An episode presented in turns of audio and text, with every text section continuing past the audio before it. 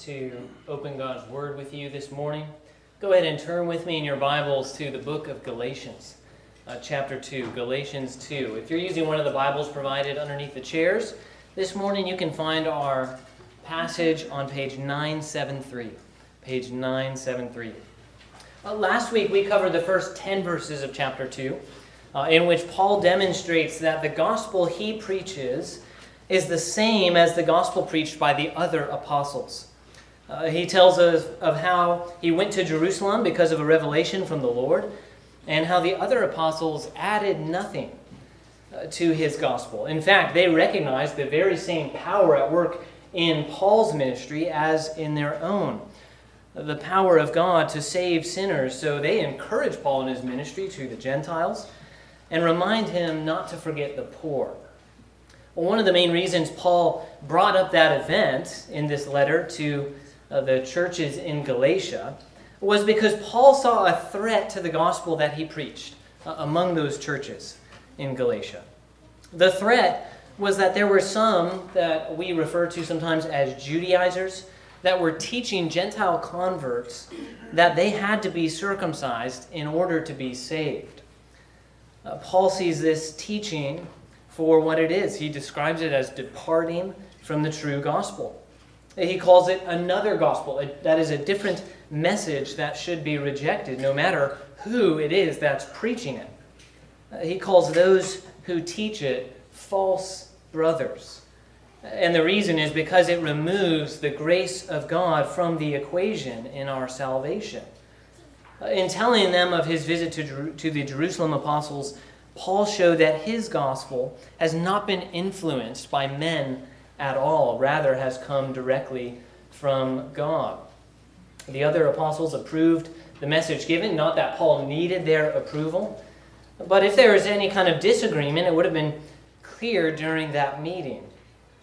Because Paul brought with him his disciple Titus, who happened to be a Gentile who converted to Christianity and had not been circumcised. Since they didn't require him to be, they were in total agreement.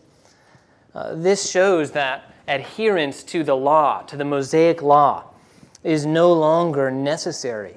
That instead, salvation is found in Christ apart from the works of the law.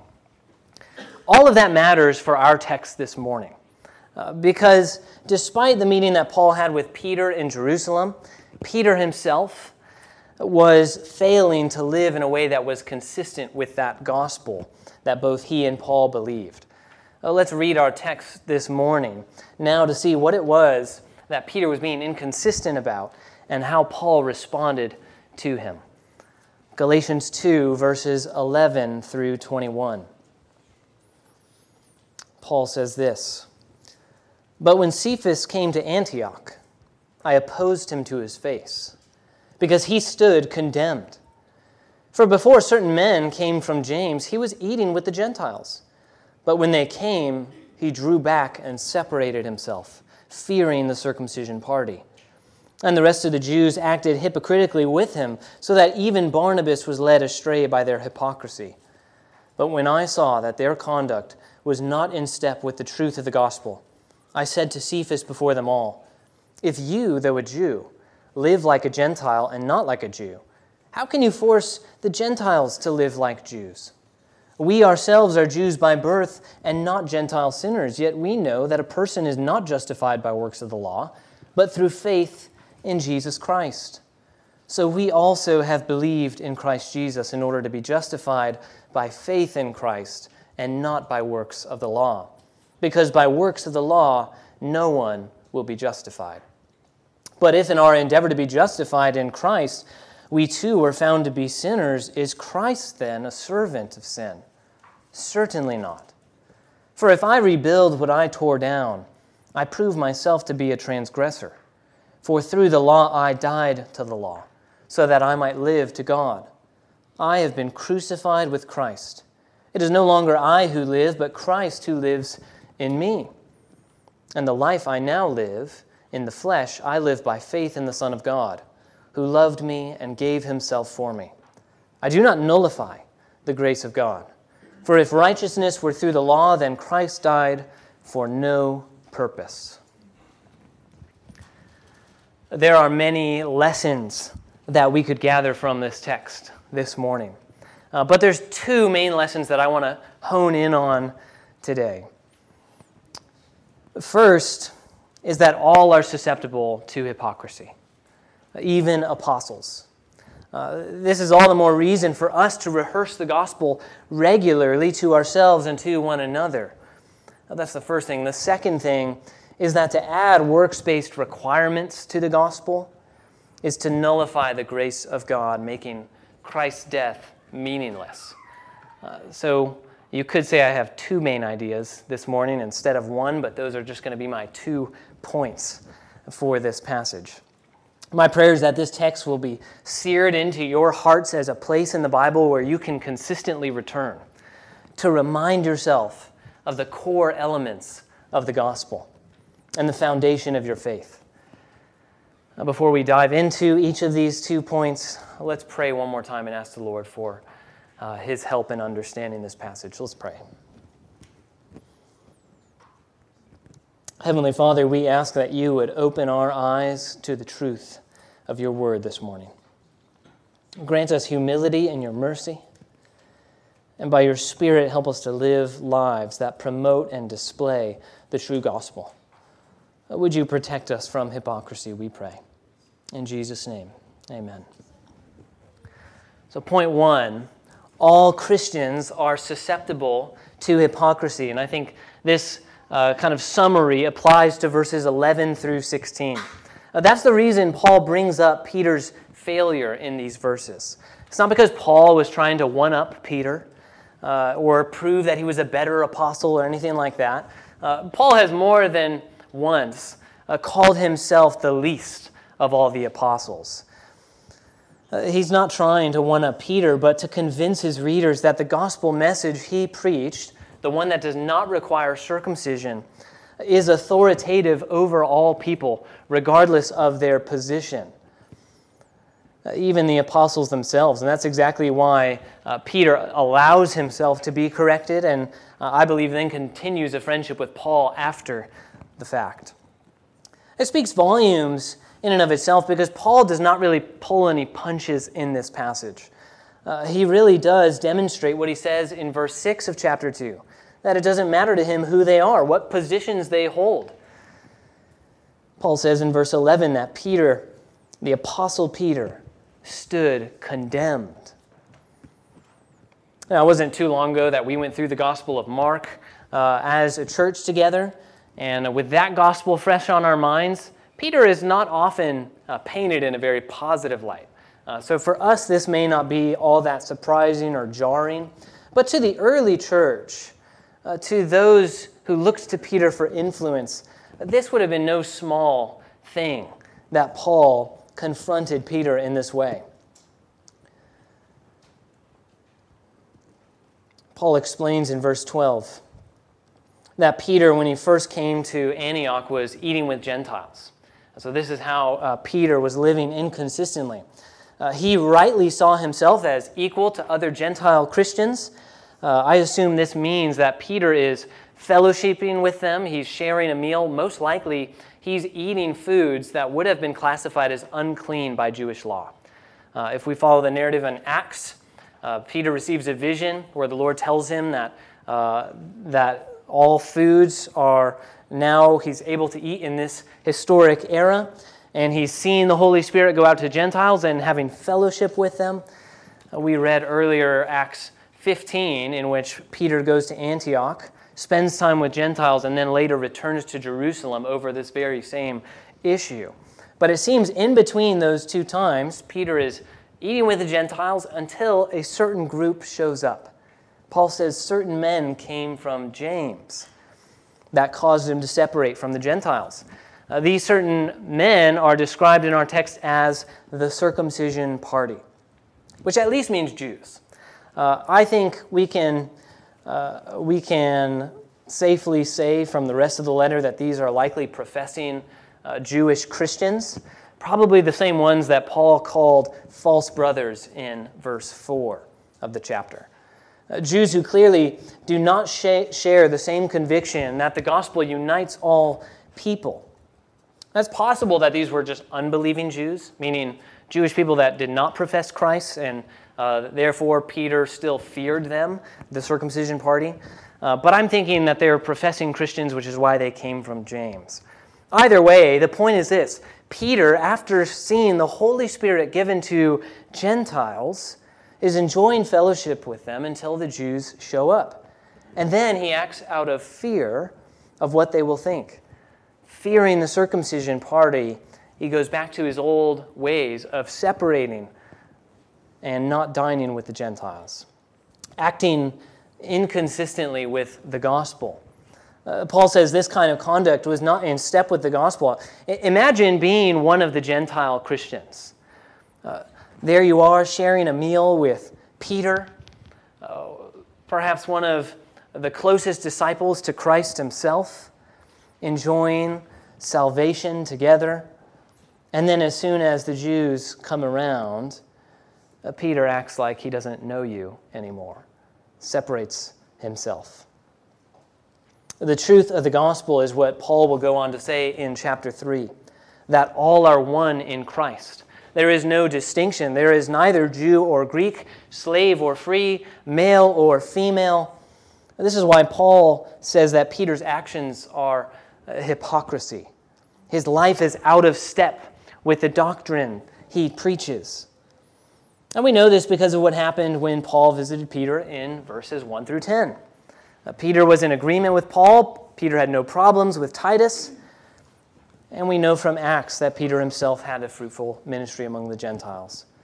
But Peter's fear of man gets the best of him in this instance, so that he was acting hypocritically. What's even worse was that he was influencing others, even Barnabas was led astray by it. This is no small matter. So, all Christians I think it's safe to say, are susceptible to hypocrisy.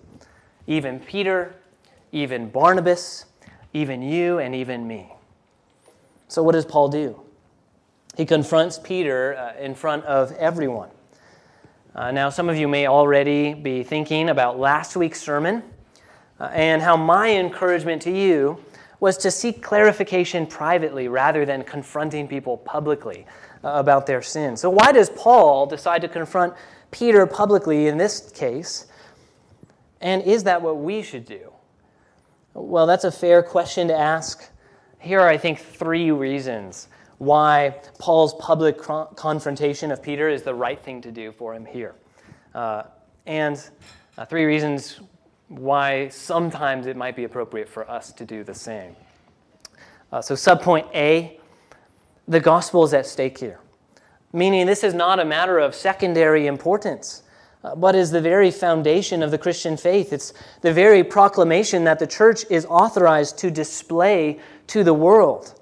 It's the very thing against which uh, Christ promised the gates of hell would not prevail. So, if there is any issue that warrants public and swift rebuke, it's over these primary matters like the gospel. Uh, Peter is a confessing believer, meaning it's not as though he was a Jew preaching segregation between Jews and Gentiles. Peter has become a Christian. He should be living as a Christian. Paul's not just trying to put him in his place, he's calling him to live a consistent lifestyle so that his gospel witness would not be contradicted by his lifestyle. Oh, we should all pray that our lives enhance the gospel rather than distort it to those who are observers of our lives. Well, that's one reason. Another reason is Peter is a leader in the church. Uh, he already said in verse 6 that Peter was influential in the church, which means he has a significant influence over other Christians. And that's clear, of course, by those who are influenced by him in this passage. It says the rest of the Jews acted hypocritically with him and even Barnabas was led astray with him. Leaders are held to a higher standard, and all leaders should be, because others look to them as examples and teachers. Uh, Paul writes that leaders should be held accountable and even publicly removed when they're out of step with the gospel. He says that to Timothy in 1 Timothy 5, verse 20. The third reason is Peter's hypocrisy here is public. This is the primary reason why I think uh, Peter needed to be corrected publicly.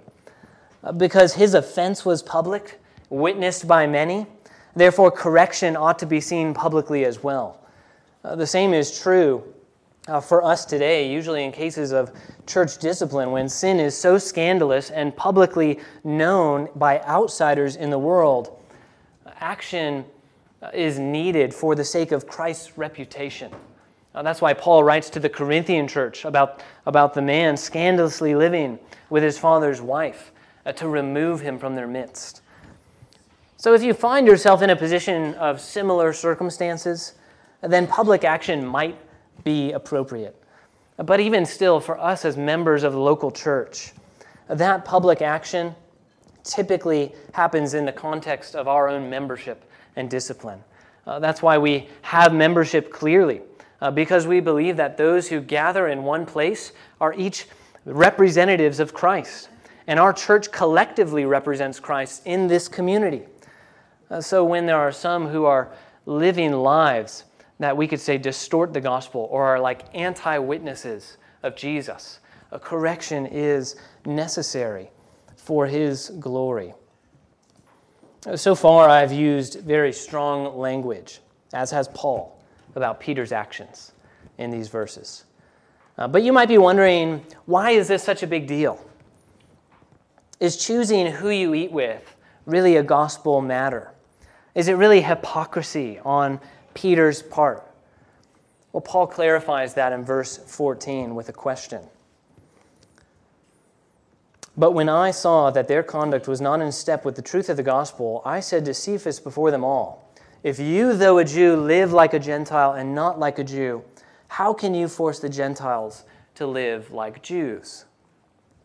Uh, this is a hypothetical question, and what he means is basically this Peter, you yourself don't live like a Jew, uh, even though you were born a Jew, meaning he no longer adheres to the law, to the Old Testament.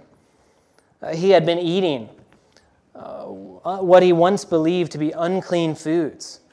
He's not required others to be circumcised like the false brothers yet.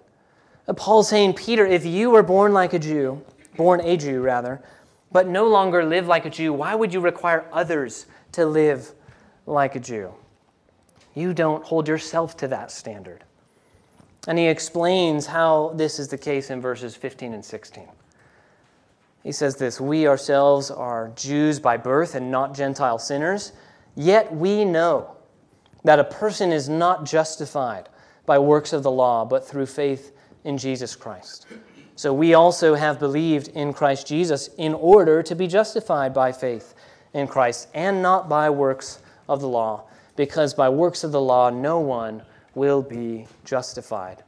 By adding that requirement to be circumcised, uh, it effectively is living in a way that communicates that we must still continue to perform works of the law.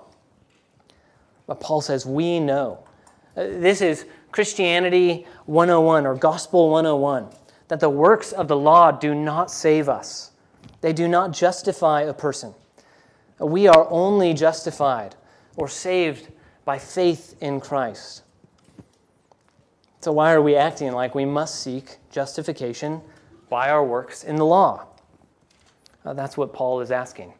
Ephesians 2 says that we are saved by grace and not of works, so that we may not boast. And the good news of Jesus is that he is able to do what we cannot do for ourselves perfectly obey the law, lay down his life as a sacrifice for us. His sacrifice pays the penalty that we deserve from sinning and rebelling against God. But because of that sacrifice, we can be forgiven and uh, then given Christ's righteousness. It's not a righteousness of our own, but a righteousness that comes from Him. Paul here is reminding Peter that Gentiles have also believed in Jesus and are also saved by His grace apart from the law. And he's reminding them that the works of the law are of no benefit to salvation. If you have uh, been inside of Protestant churches for very long, you've probably heard a catchphrase like this We're saved by grace alone, or saved by, faith, saved by grace alone through faith alone. It's not just a catchphrase that we picked up.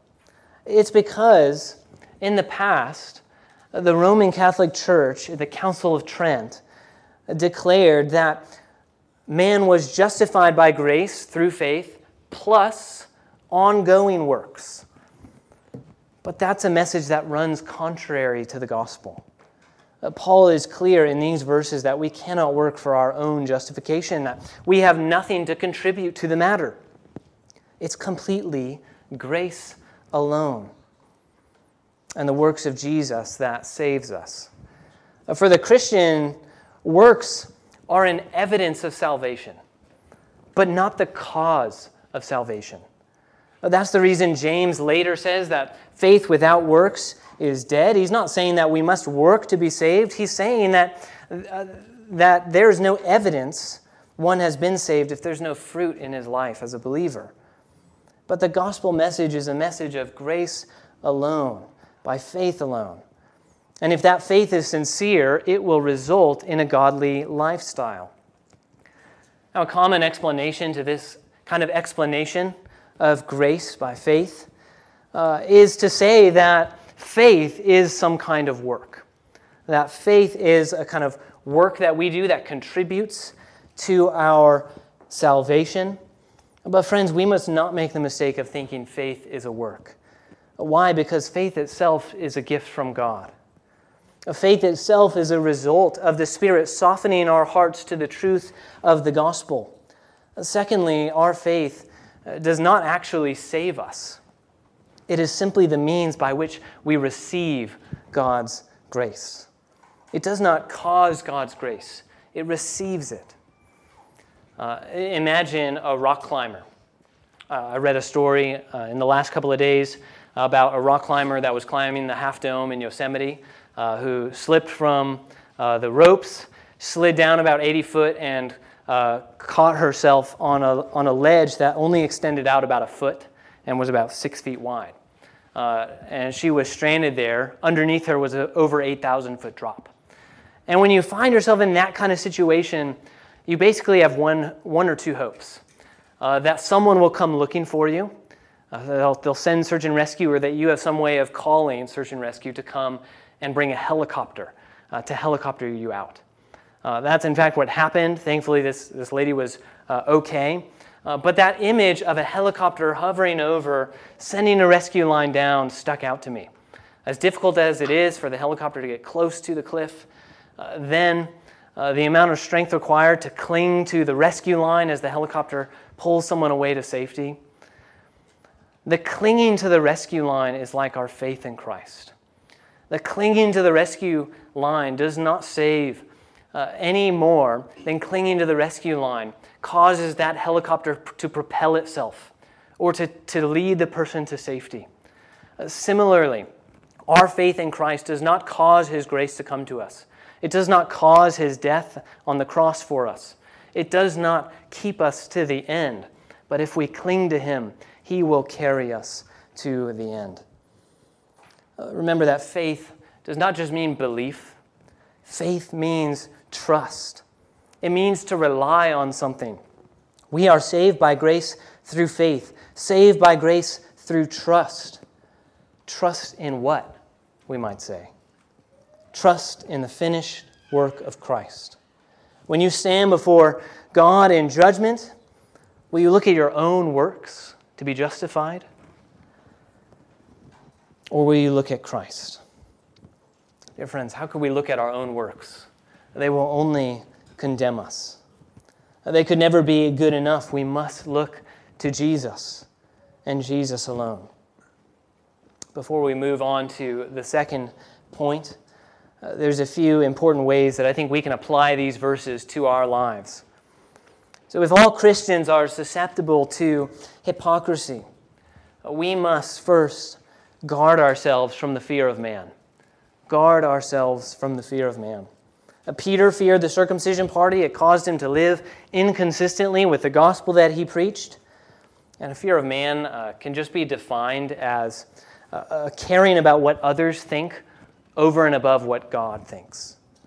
Caring about what others think over and above what God thinks. In Peter's case, it was being afraid of perhaps mockery or ridicule of the circumcision party when associating with Gentile Christians. A fear of man causes us to minimize what God thinks about something and to maximize what others think, and then acting according to what we fear others will think. Ed Welch, in his excellent book, When People Are, are, are Big and God is Small, uh, says that identifying fear of man in your life is an excellent way to discover the idols in your life. For Peter, it may have been the idol of uh, acceptance among Jews. It may have been a matter of reputation among men. But the result became actions contrary to the gospel. A second way we can apply this to our lives is be mindful of the example that we set for others. Be mindful of the example we set for others. The reason why hypocrisy is so serious is because it leads others astray. Did you notice the way Paul described those who followed Peter and his hypocrisy? He says, even Barnabas. I'm guessing Barnabas is not the type of guy that you would expect would fall into uh, some kind of hypocrisy. Even Barnabas was led astray. Uh, your example might be more influential than you think to those around you. Sin is serious no matter what, but because it is sin against God, but to lead another astray is even more so. So we should be mindful of the example that we set for others, the example we set for our spouses, for our children, for our coworkers, for our friends and family. Uh, so, brother and sister, do you live a life that is consistent with the gospel that you believe? A third application be mindful of whose example you follow. Be mindful of whose example you follow. One thing we learn from this passage is that leaders are human too. On the one hand, this means we shouldn't hold them to a perfect standard or assume they never sin. Of course, much could be said about uh, uh, not being so discouraged when leaders uh, fail. Uh, it, of course, is discouraging, but they are men and, and women. But I think there's something to be said about evaluating the influences in our lives as well. Uh, do you deliberately follow those who are more godly than you? Are there influences in your life that you perhaps give too much time and attention to? In the digital age, these influences don't have to be uh, relationships, they can be companies, they could be political figures, they could be celebrities, Christian leaders, and so on. I don't bring this up to say that you should, you know, find all the negative influences and completely cut them out of your life, uh, but simply that we exercise an awareness of how those influences affect us and actively seek to follow those who follow Christ well. A fourth point of application be prepared to stand alone for the gospel. Be prepared to stand alone for the gospel. Uh, sometimes making a stand for the gospel means standing alone, like Paul did in this situation. If you have an opportunity to represent Christ in some way to maybe family members or coworkers, there's a good chance you might be alone in doing it. Oh, dear friends, stand for what you know to be true in the eyes of God. Remember, Jesus said, Whoever is ashamed of me and my words in this sinful and adulterous generation, of him will the Son of Man also be ashamed when he comes in the glory of his Father with the holy angels. At the end of time, you won't be standing alone. You'll be standing with many other brothers and sisters in the Lord, and you'll be standing with Jesus himself. Point two to add works based righteousness, sorry, to add works based requirements to the gospel is to nullify the grace of God, making Christ's death meaningless to add works based requirements to the gospel is to nullify the grace of God, making Christ's death meaningless. This is verses 17 through 21. That adding works based requirements does not contribute positively to the gospel, it actually negates the gospel. It works against the free grace through Christ. And Paul introduces this idea with a question in verse 17. And the language is a little bit uh, confusing. But what Paul is saying is this What if after you become a Christian, you are found to still be a sinner? Is Jesus then a minister or a servant of sin? And he says, certainly not. Uh, one of the things that Paul is doing by asking this question is addressing the false assumption that becoming a Christian means you will no longer sin. You will suddenly be righteous. But that way of thinking makes that crucial error. It thinks about Jesus the same way we think about the law. It's to still seek your own righteousness in obedience to Christ. Under the law, Jews sought to uh, make themselves righteous by keeping it.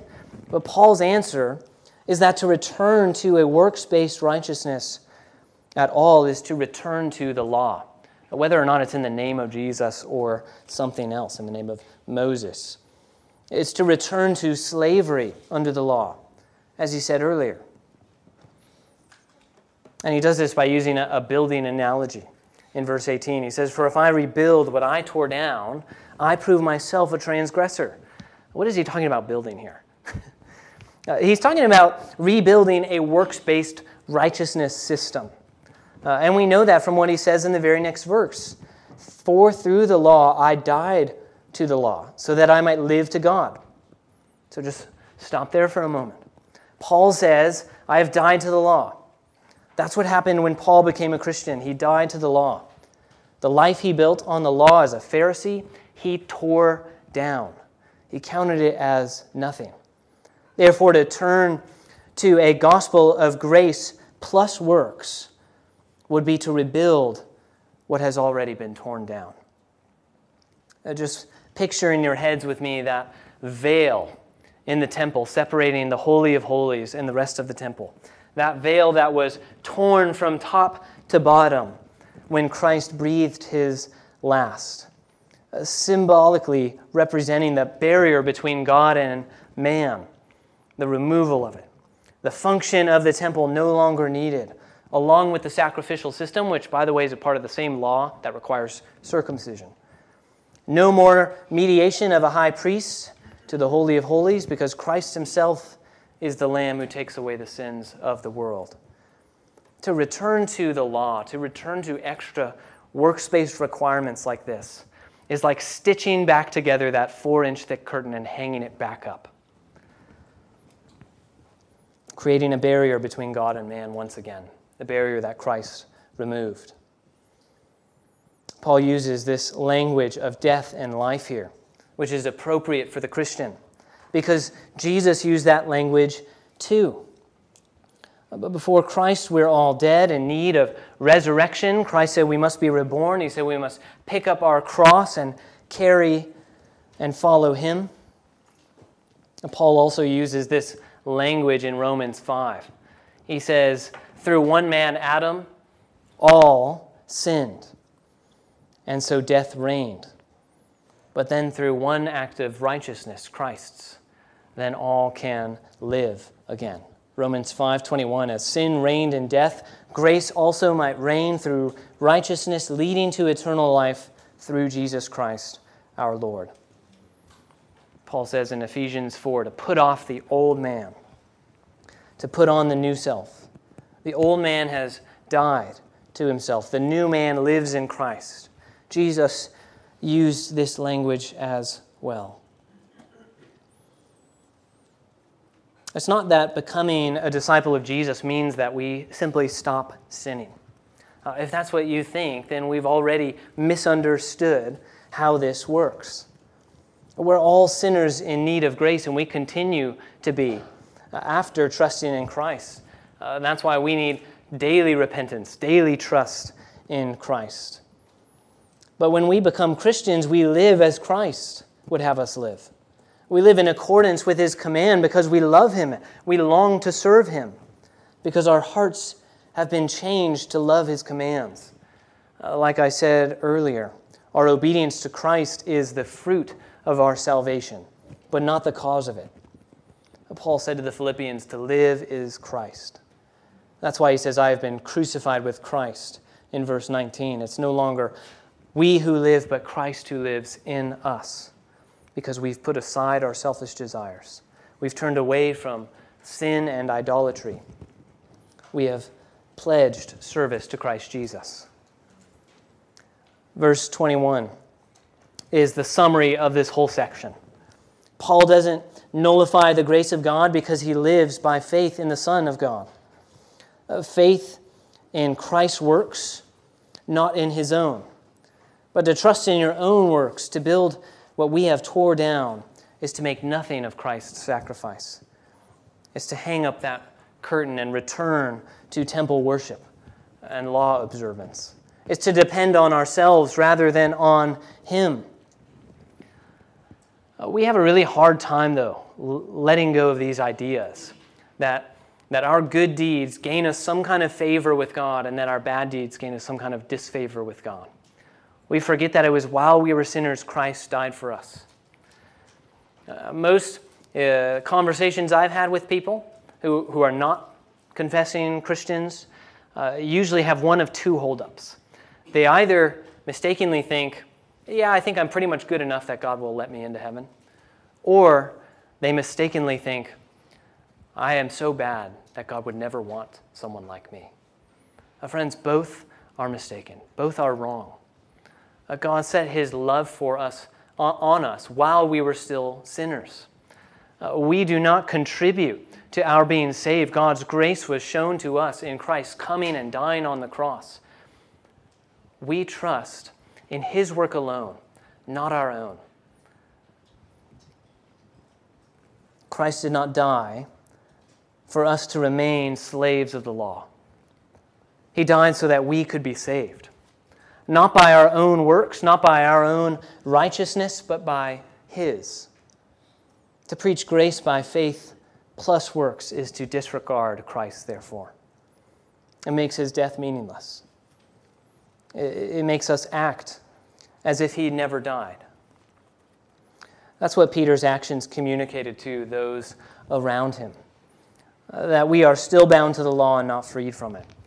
Uh, it was a form of hypocrisy because his actions didn't match what he preached the free gift of salvation to all who believe in Jesus, received by faith. Uh, this should be a sobering reminder for us not to assume we are above the folly of hypocrisy. We'll never perfectly practice what we preach, of course. Our lives are all inconsistent in small ways. Uh, we avoid talking about the gospel with those we love. We withhold forgiveness from others while presuming on the grace of God in our, our own lives. We are harsh and quick tempered with our kids when the Lord has been gracious and patient to us. And yet, uh, we can be thankful and encouraged to know that our salvation does not depend on our works or our ability to keep the law, because through the law comes only knowledge of sin. Brothers and sisters, remember to guard the gospel. Trust in Christ alone so as to not nullify the grace of God. Let's pray.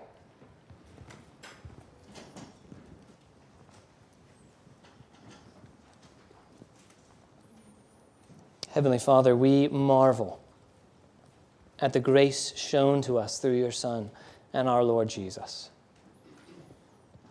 It is a mystery why you set your love on us. But we give you thanks. Father, we pray that we would guard our lives, walking wisely in the world. Protect us uh, from living inconsistent lives, uh, from giving Christ a bad name uh, to those around us. Instead, help us to walk with humility, trust in Christ and let us be assured that our salvation is secure in you. We pray these things in your Son's precious name. Amen.